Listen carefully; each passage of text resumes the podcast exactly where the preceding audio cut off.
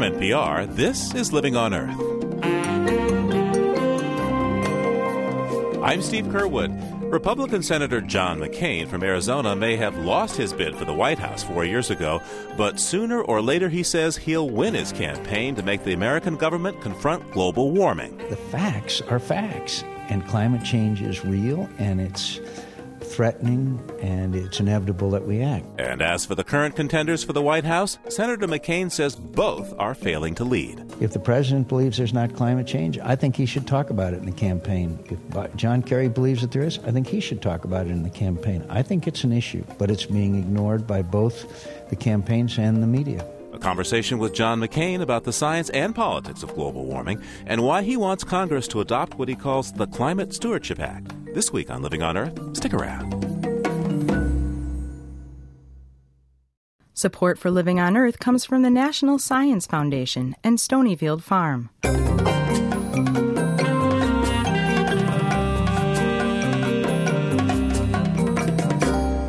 From the Jennifer and Ted Stanley studios in Somerville, Massachusetts, this is Living on Earth. I'm Steve Curwood.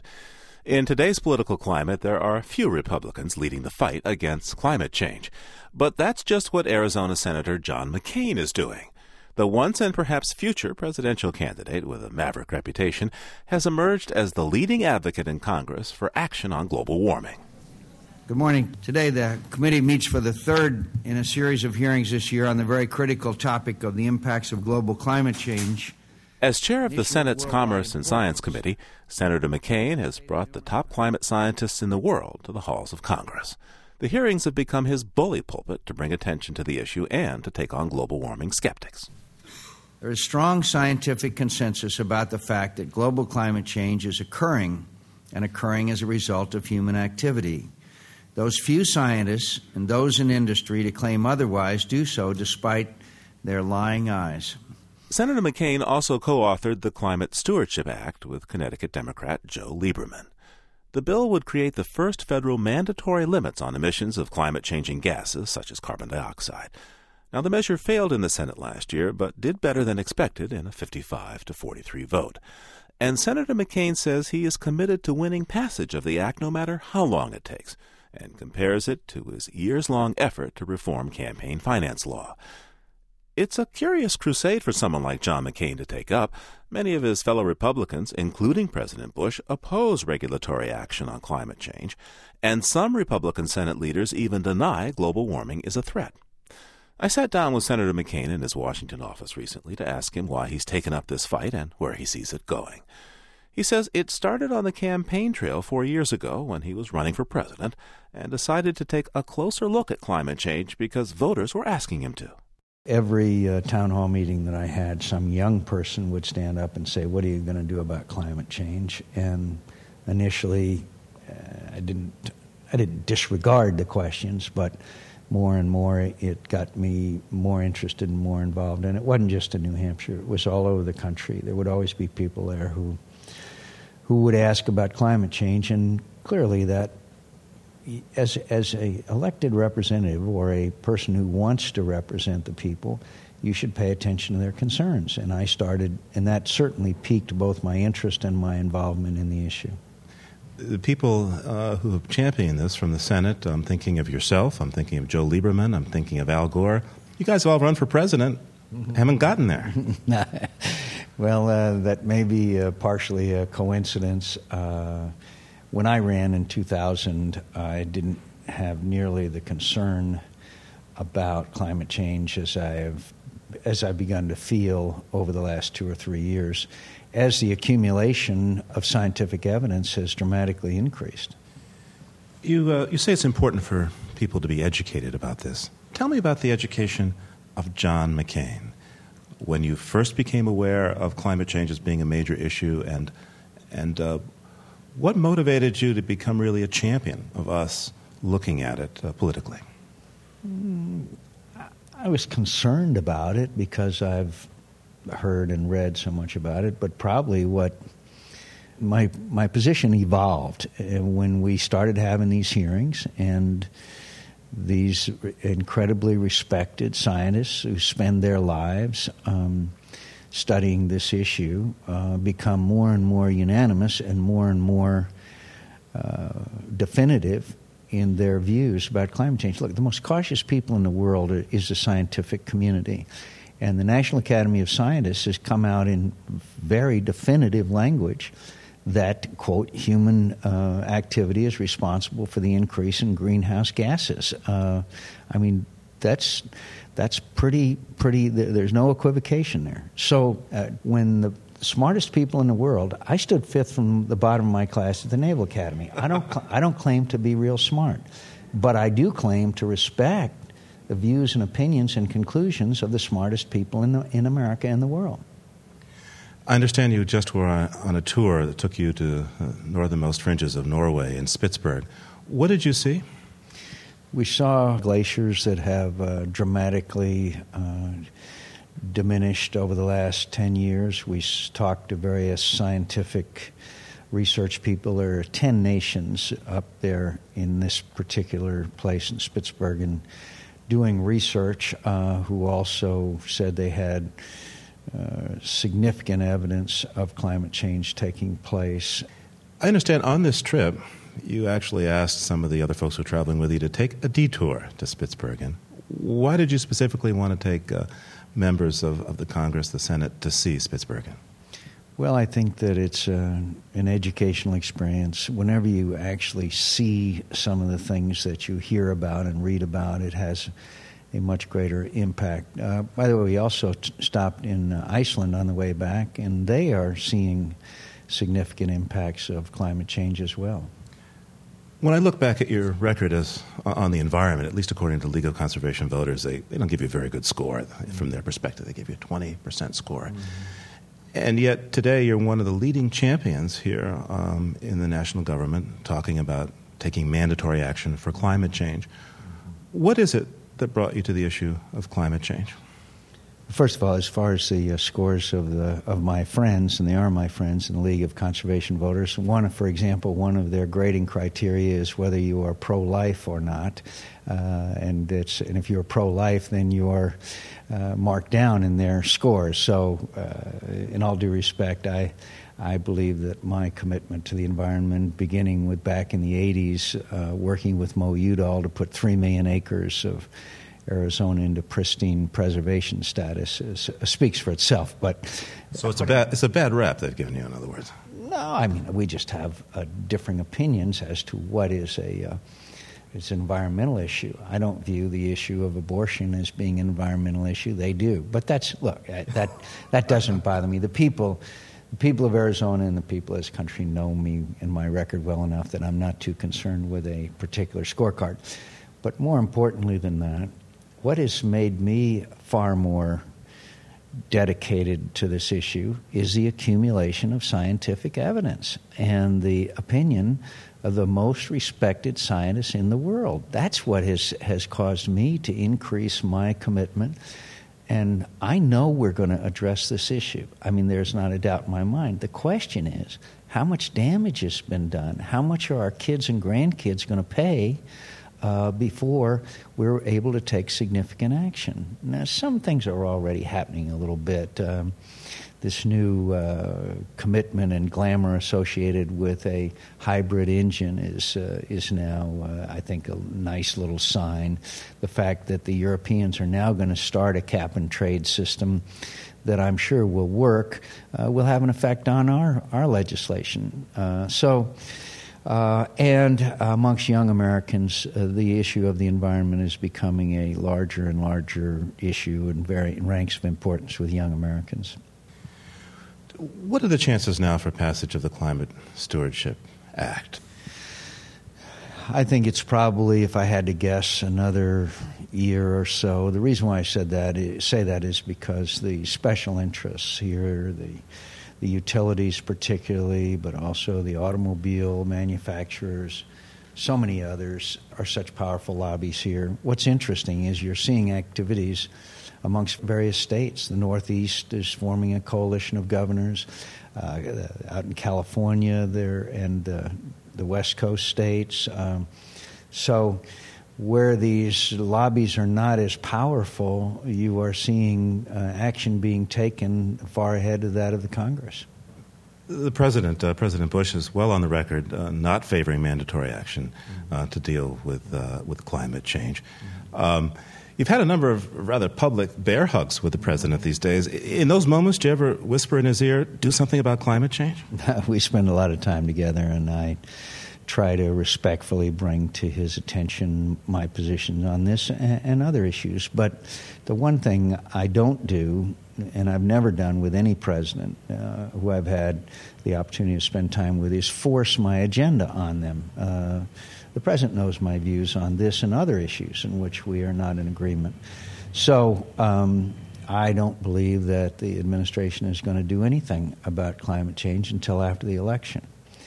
And I'm hopeful then that we could perhaps get uh, some action. But the fact is, we will pass legislation such as that uh, that Joe Lieberman and I have proposed. I mean, the facts, the facts are facts, and climate change is real, and it's uh, threatening, and it's um, it's inevitable that we act. Look, um, a huge percentage of the world's uh, coral reefs are dying.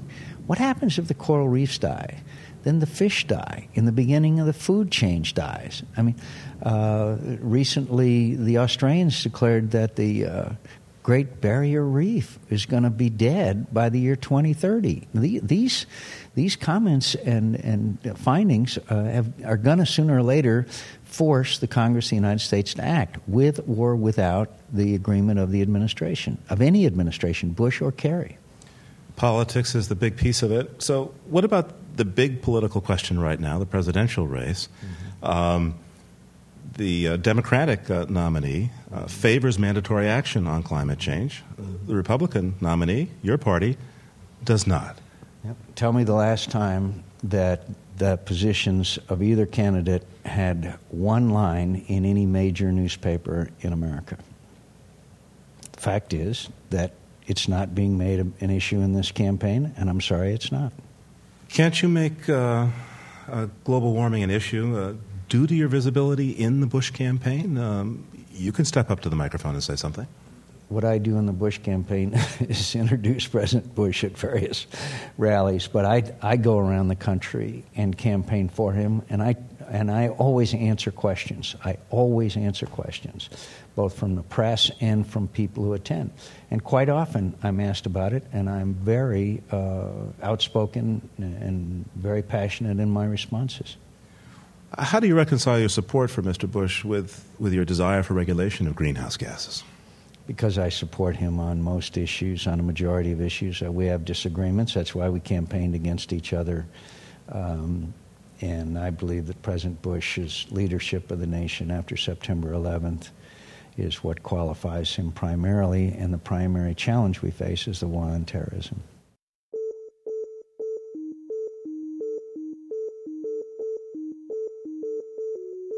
We're speaking with Senator John McCain of Arizona about his efforts to combat climate change. Coming up, global agreements, special interests, and why we should reconsider nuclear power. Our conversation with John McCain continues. Stay tuned to Living on Earth.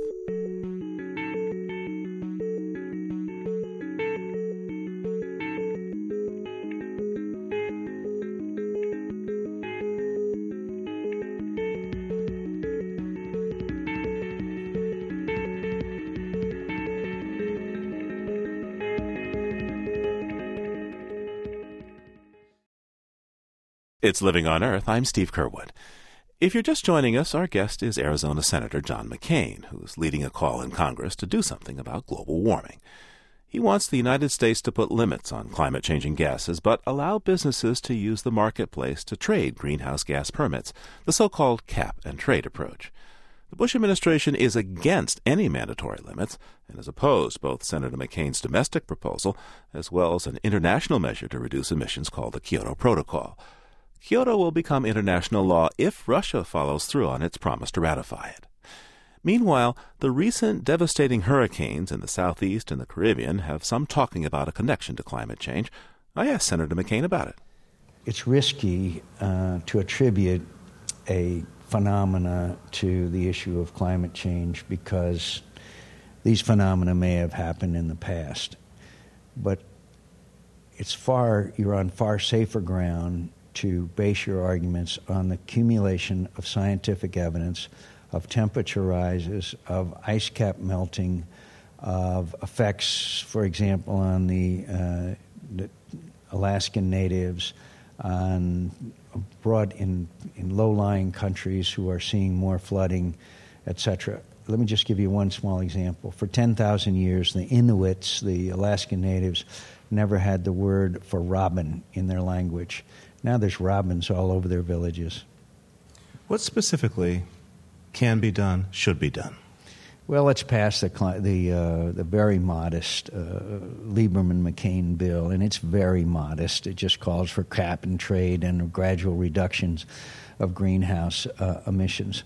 And then once we pass that, let's start focusing on our attention on specifics, including including op- reopening negotiations with the participants in the Kyoto Treaty demanding changes in the Kyoto Treaty so that emerging economies such as India and China are included, and uh, and then ha- enter into some kind of global agreement to uh, address the issue of climate change. Let's talk about the Kyoto Protocol for a moment here. Now, the Kyoto Protocol, as cast, calls for industrialized nations to go first. Um, you were among, I think, a unanimous Senate that passed a non binding resolution saying, no, no, no, we really shouldn't get involved unless the developing countries are included. My question is this, though the developing countries feel that we in the rich part of the world built up our economies with these emissions, and that to be fair, we ought to go 1st mm-hmm. How do you address this fairness question? I address it by saying um, full agreement uh, amongst industrialized nations would entail a reduction, a reduction in greenhouse gas emissions, not a status quo.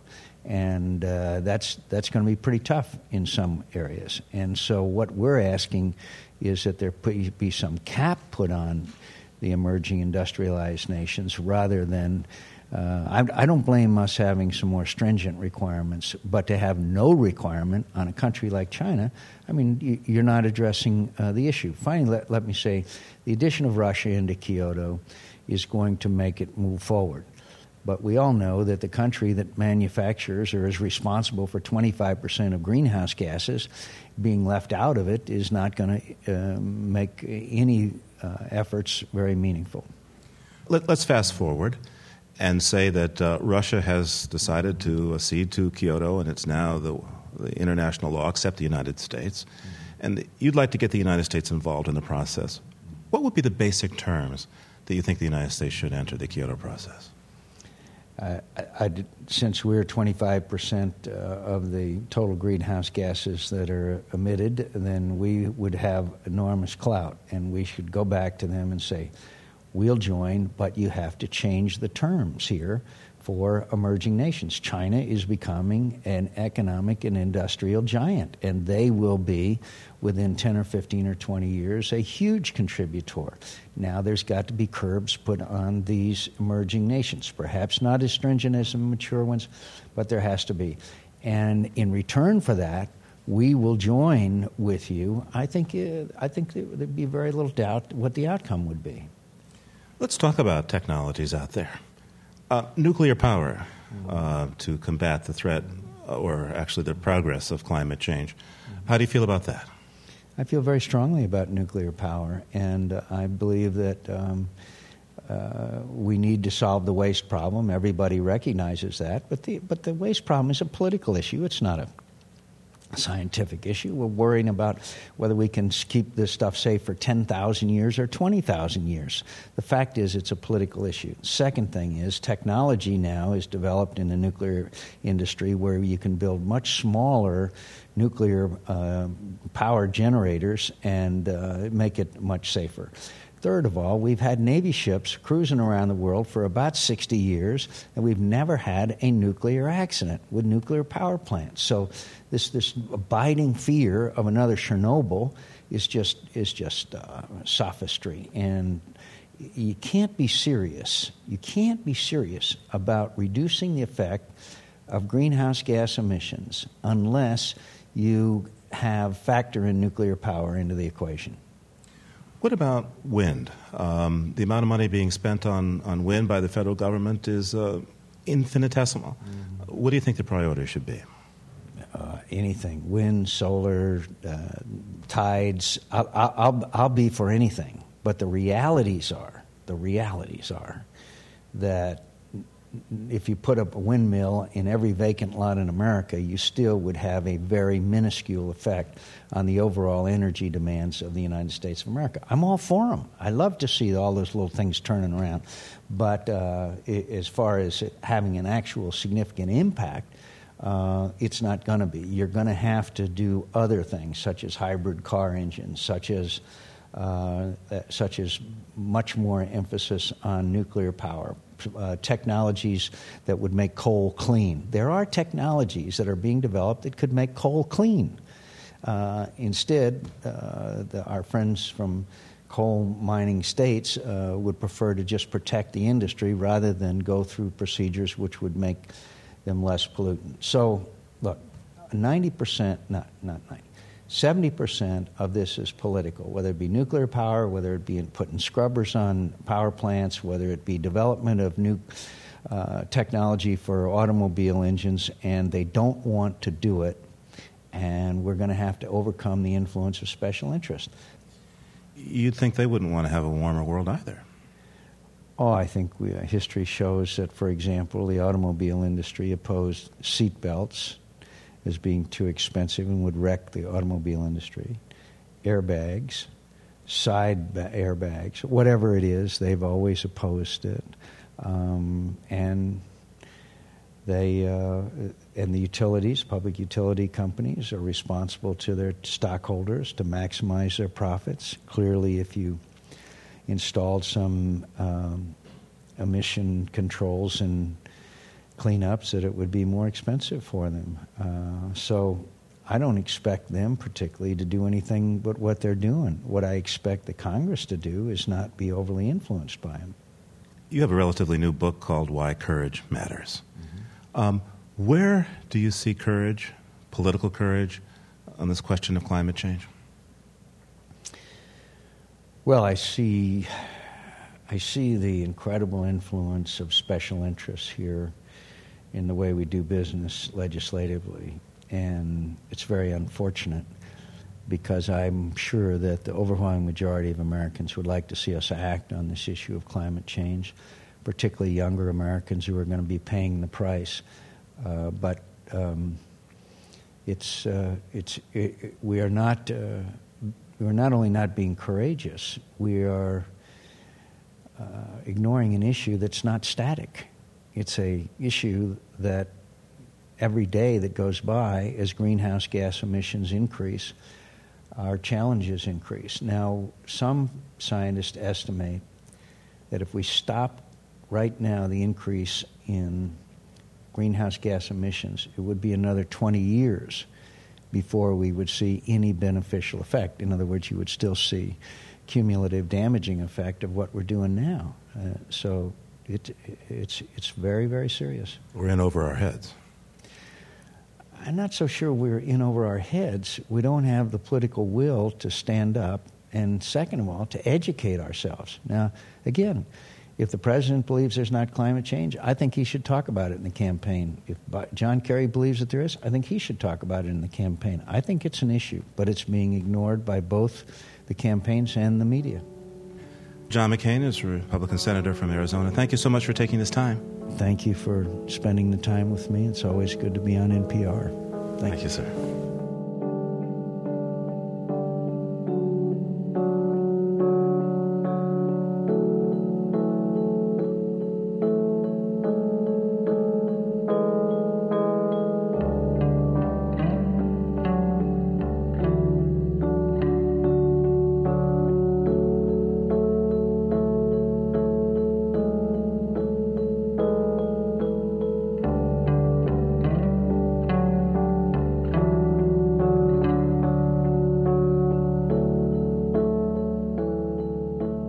So, what about the question regarding the current batch of devastating hurricanes and any connection to global climate change?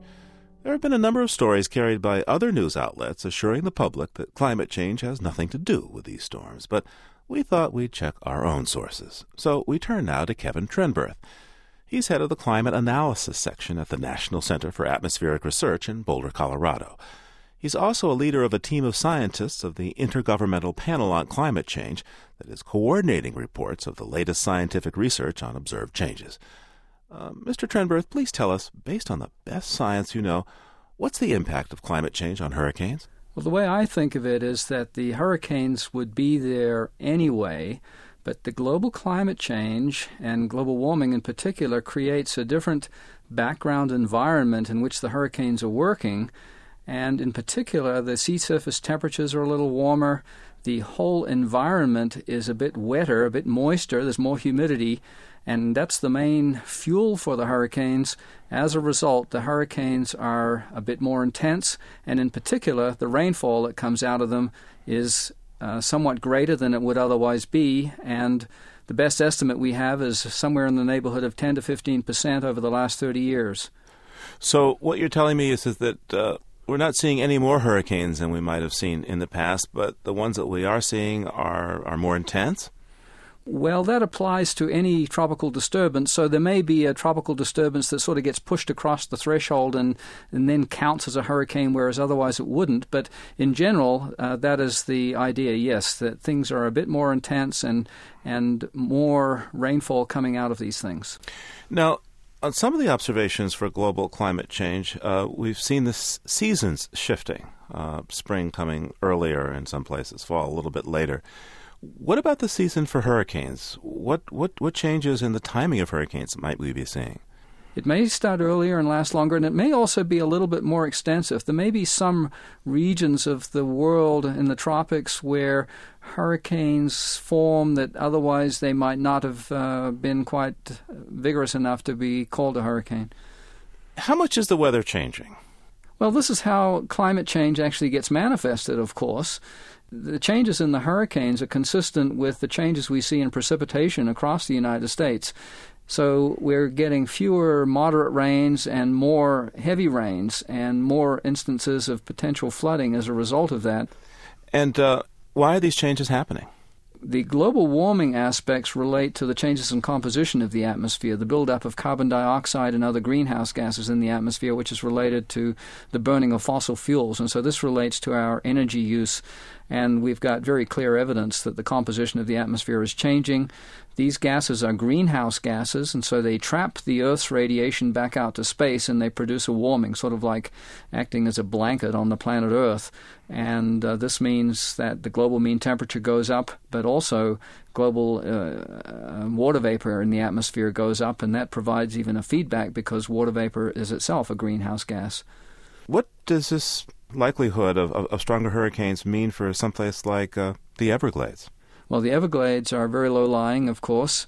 The problem really comes down to, firstly, the higher sea level uh, by itself. Secondly, when you have high tide, and then there is a storm surge on top of that. When those three things come together, suddenly the, the damage goes, as we might say, nonlinear. Suddenly there are catastrophes and uh, huge uh, chunks of the coastline might uh, disappear altogether and get washed out to sea. Uh, sand beaches can get washed away.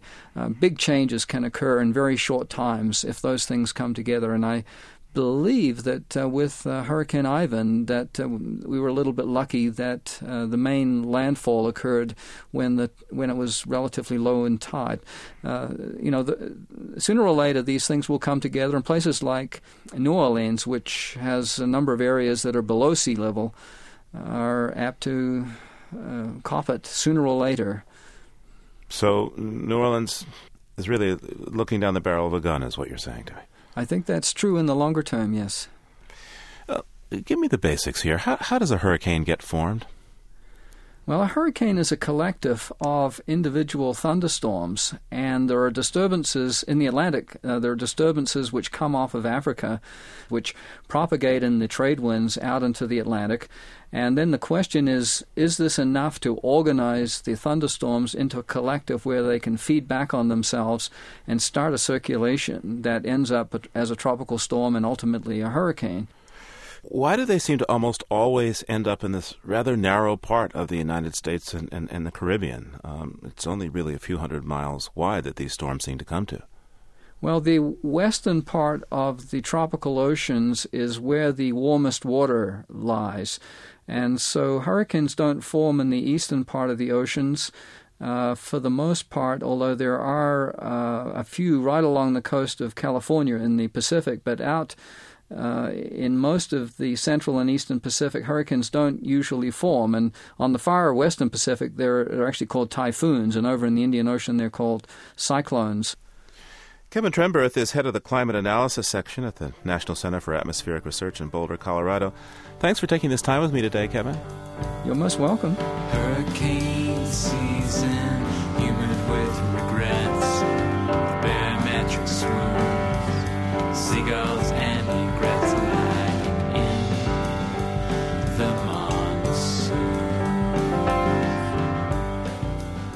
To hear an extended version of our interview with Kevin Trenberth, go to our website, livingonearth.org.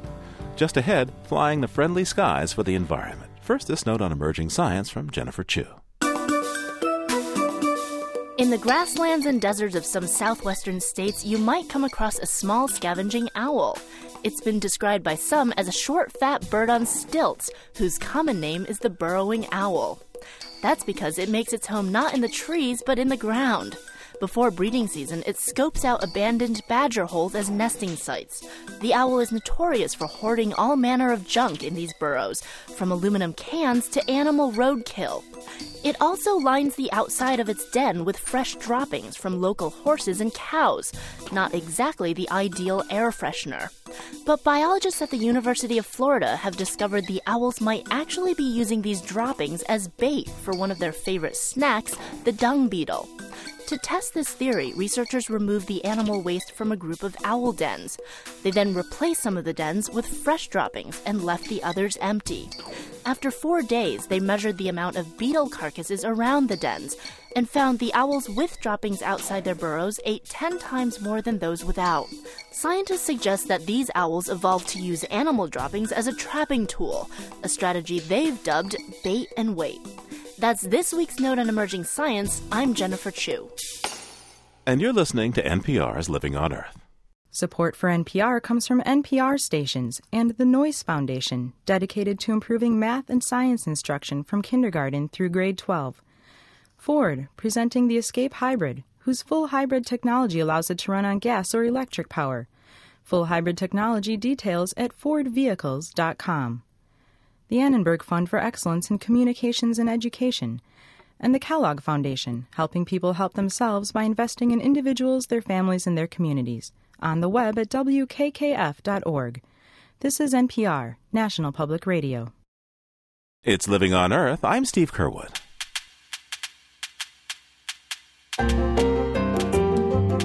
Time now for comments from you, our listeners. Our recent stories about the Bush administration's environmental track record and its response to global warming drew plenty of heat from listeners. Judith Suckney tunes into Living on Earth on WUNC in Chapel Hill, North Carolina. She thought our report on President Bush's environmental record did not give enough voice to administration critics. Yes, you did interview one expert who told the truth that this administration has the worst environmental record of any administration ever, writes Miss Suckney. But most of the report was a careful effort to whitewash that record. You aired Bush doublespeak concerning their policies, she continues, and you let them have the last word, more doublespeak, but persuasive. Bonnie Parker Duke listens to Living on Earth over the Internet in Magnolia, Arkansas, and heard our story about a recent White House science report that acknowledges the human influence on global warming. Has the Bush administration really changed its stance and admitted that this global warming and climate change that we're involved in might be partially caused by man? asks Ms. Parker Duke. Or is this just something that this administration is saying to appease those of us who believe it until after the election when they'll forget everything that's been said and do as they please, just as they always have? And finally, Richard Brown, a retired nuclear physicist in Ann Arbor, Michigan, agreed with a recent study that says the nation's major newspaper coverage of climate change sacrificed accurate science reporting by giving disproportionate weight to the views of a small group of skeptics. In the extremes, there will be very small numbers of people with significant disagreement with the mean, he writes. The success of science is that the mean is always being tested. With reason and experiment as the guides, rather than ideology, the mean of scientific opinion is usually quite reliable. An overemphasis on dissent, says Mr. Brown, is good entertainment, but it does not help the public to understand the current status of science.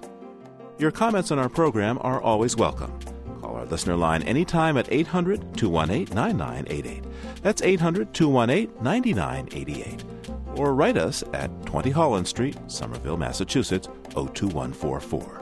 Our email address is comments at loe.org. Once again, comments at loe.org. And you can hear our program and all our previous programs, for that matter, by visiting our website, livingonearth.org. That's livingonearth.org. CDs, tapes, and transcripts are $15. Federal and state fish and wildlife agencies in the U.S. employ hundreds of pilots to track endangered wildlife.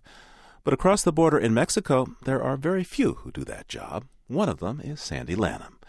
She flies her 48 year old Cessna hundreds of hours each year in Mexico's skies. She searches for leatherback turtle nests, counts endangered pronghorn antelope, and scans the Gulf of California for giant blue whales. As part of the series Border Stories, reporter Barbara Ferry of Homelands Productions has this report from the coast of Baja California in La Paz, Mexico. More gas? Sandy Lanham walks around her tiny airplane doing a safety check before taking off from La Paz's airport. Her long brown hair whips around her face as she leans over the propeller on the windy tarmac, surrounded by giant Aeromexico jets taking off and landing. Feel the propeller in case a stone hit it. Your last flight. See if there's any nicks or cracks or anything bad. Lanham's plane, nicknamed Emily, is a 1956 Cessna. Its chipped yellow and brown paint gives it a raggedy look. But Lanham says Emily has earned her scars. The plane is the oldest of its models still in the sky. I, I like that it's an old airplane and I think it's doing the best work of its life at the end. Appeals to me, gives me hope. I tell people it has bad paint and a good heart. Sandy Lanham founded Environmental Flying Services after working as a flight instructor, a social worker, a belly dancing teacher, and a print saleswoman.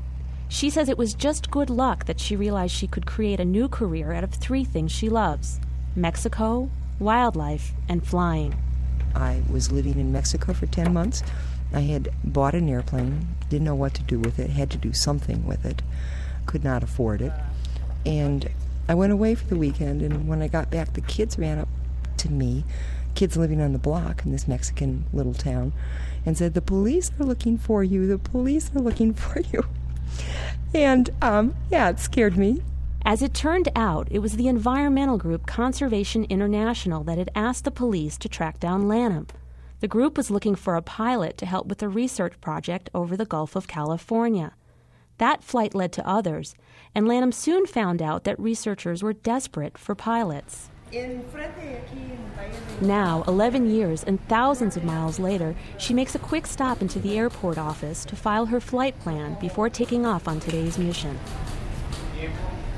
Um, dice cuatro horas. Today we'll be flying over San Jose Channel, a narrow waterway between the Baja Peninsula and a tiny island. Our mission is to track blue whales, part of a long term study to understand the importance of the Gulf to these largest mammals on Earth.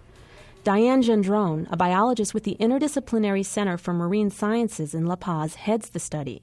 Armed with binoculars and a camera, Gendron climbs on board next to Lanham.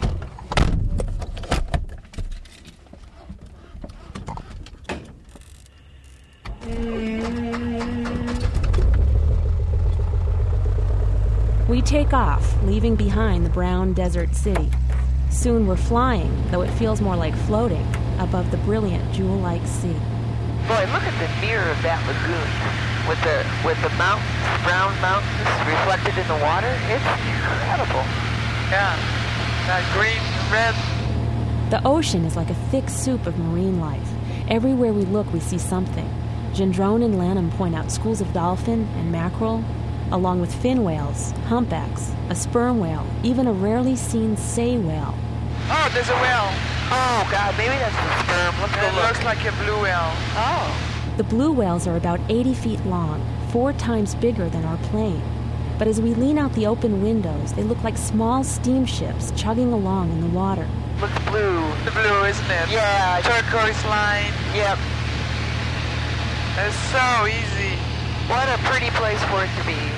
Some days, Lanham flies for hours and hours without seeing anything. And though she says the absence of wildlife is valuable information, Lanham admits it's more fun when she circles down low to get a close look at something.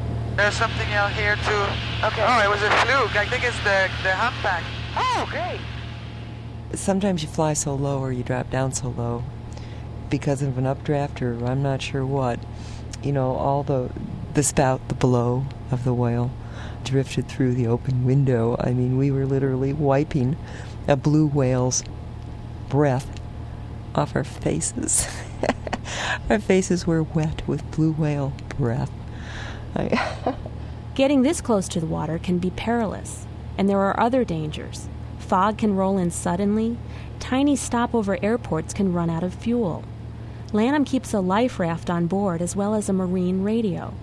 And affixed to the dashboard, she has a medallion of San Isidro Labrador. He's the saint Mexicans pray to for rain. Lanham prays to him for no rain, at least not while she's flying. I'm going to see if I can get rid of this tower guy. Oh, there's something else right ahead. Let's do him first. Something I'm going to put on your side. During the 700 hours or so she spends in the air each year, Lanham sees wildlife in places no one imagined. Her sightings of threatened shorebirds, rare turtle nests, and endangered pronghorn antelope have helped win critical habitat protection for these species. And Lanham sees animals behave in ways that surprise even the scientists who spend their lives studying them. Just yesterday, she saw a gathering of hundreds of sharks in the water, a sight that baffled marine biologists. Even more common behavior can be a remarkable sight from a thousand feet up. You fly over an area that looks just like when you lift the lid on your washing machine when it's in the agitate cycle, let's say in the dark clothes. You see your Levi's and you're not quite sure which is a leg and which is a butt. And that was kind of going on. You know, I didn't know what was happening. And then kind of my, my confusion cleared up pretty quickly.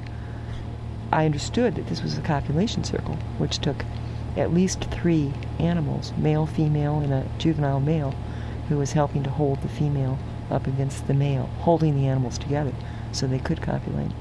It is a definite nine. Waypoint 819. Good, and she's going down. Oh, she's a fluker. Oh. She's a fluker. Great. Lanham uses a satellite based global positioning system to record the exact position of all the whales she and Gendron see. Later, Gendron will hook up the GPS to her computer to download the information for each whale they've spotted. Up, and I got a sperm whale right underneath me. I have a blue whale too when you have a chance.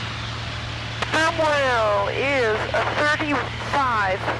One sperm whale. 820? Yes. For you. After four hours in the sky, we head back to the airport. Silver Bravo, see your present position.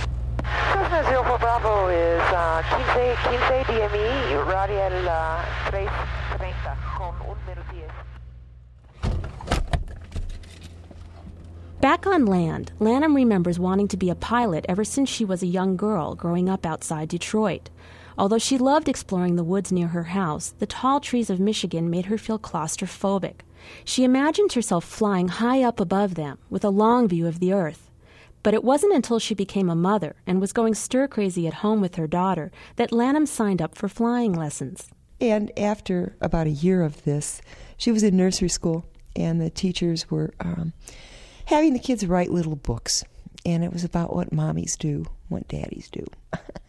and her little book, which, you know, she brought home, was um, Daddies go to work, read the books, drive the cars.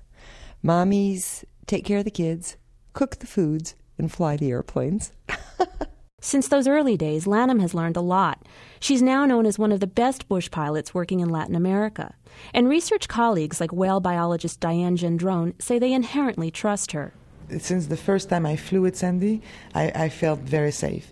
And when she hear me saying that, she always look at me and say, "You, you can't say that because it's not safe to fly. You never know what's going to happen." But what I mean by that is that I feel that I'm in good hands. Lanham is so devoted to her work that French joke she should wear a sign that says, We'll fly for food. And it's true that even with all the time she spends writing and occasionally landing grants, Lanham makes a lean living at times. But her clients say Lanham's services are invaluable. Jorge Cancino of the Center for Biological Research in La Paz studies endangered pronghorn antelope in the deserts of Baja California. O sea, sin ella no volamos.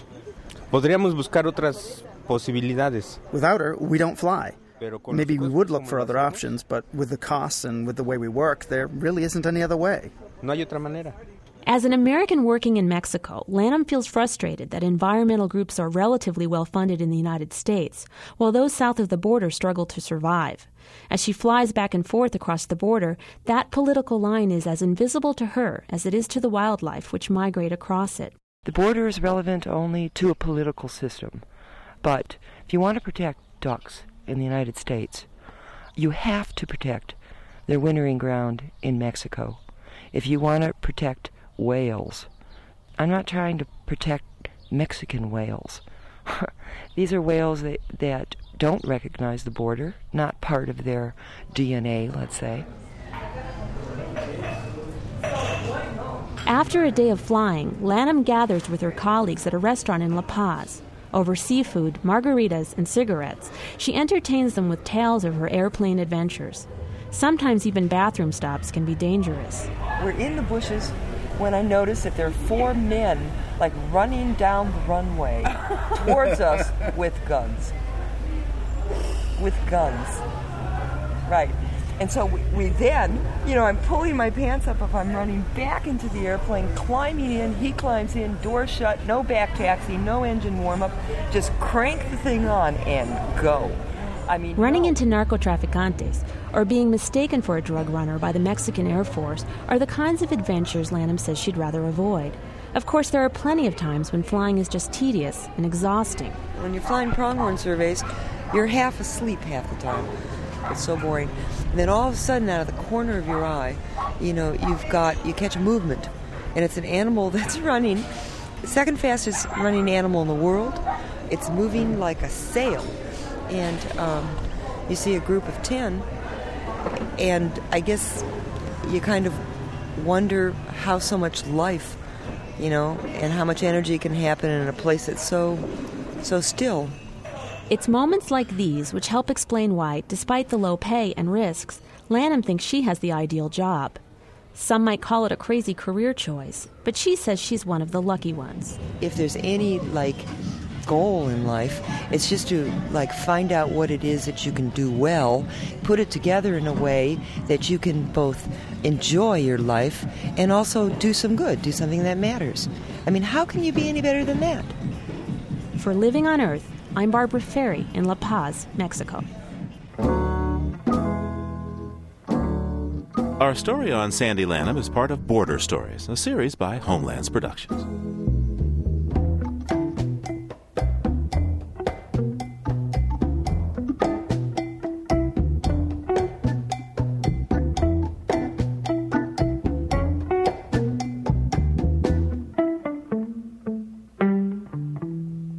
Next week on Living on Earth, America is celebrating the 40th anniversary of protected wilderness. But dirt bikers, snowmobilers, all terrain vehicle owners, and even some mountain bikers are saying enough with the wilderness.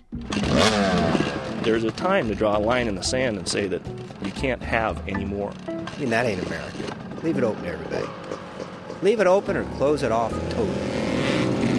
The battle over zooming in the wild next time on Living on Earth. And remember, you can hear us anytime and get the stories behind the news by going to livingonearth.org. That's livingonearth.org.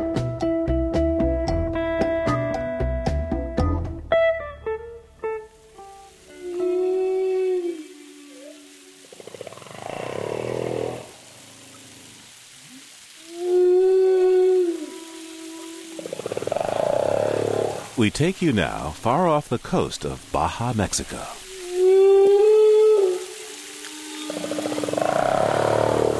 Kathy Turco recorded the annual sojourn of humpback whales to this remote corner of the ocean where few boats are known to roam.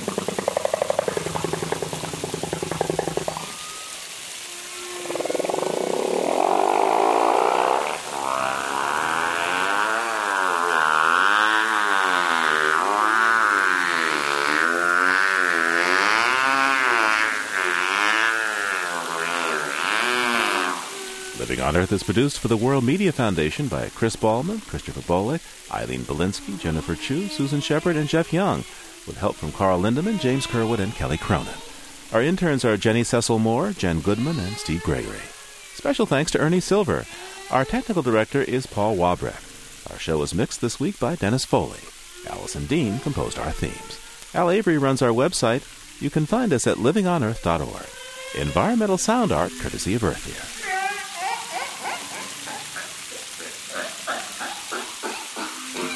I'm Steve Curwood. Thanks for listening. Funding for Living on Earth comes from the National Science Foundation, supporting coverage of emerging science, and Stonyfield Farm, organic yogurt and more. Women of Inspiration speak at the Stonyfield Strong Women programs taking place in Boston, New York, and Washington, D.C. Details at stonyfield.com.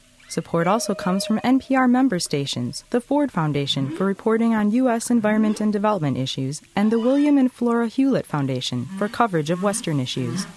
This is NPR, National Public Radio.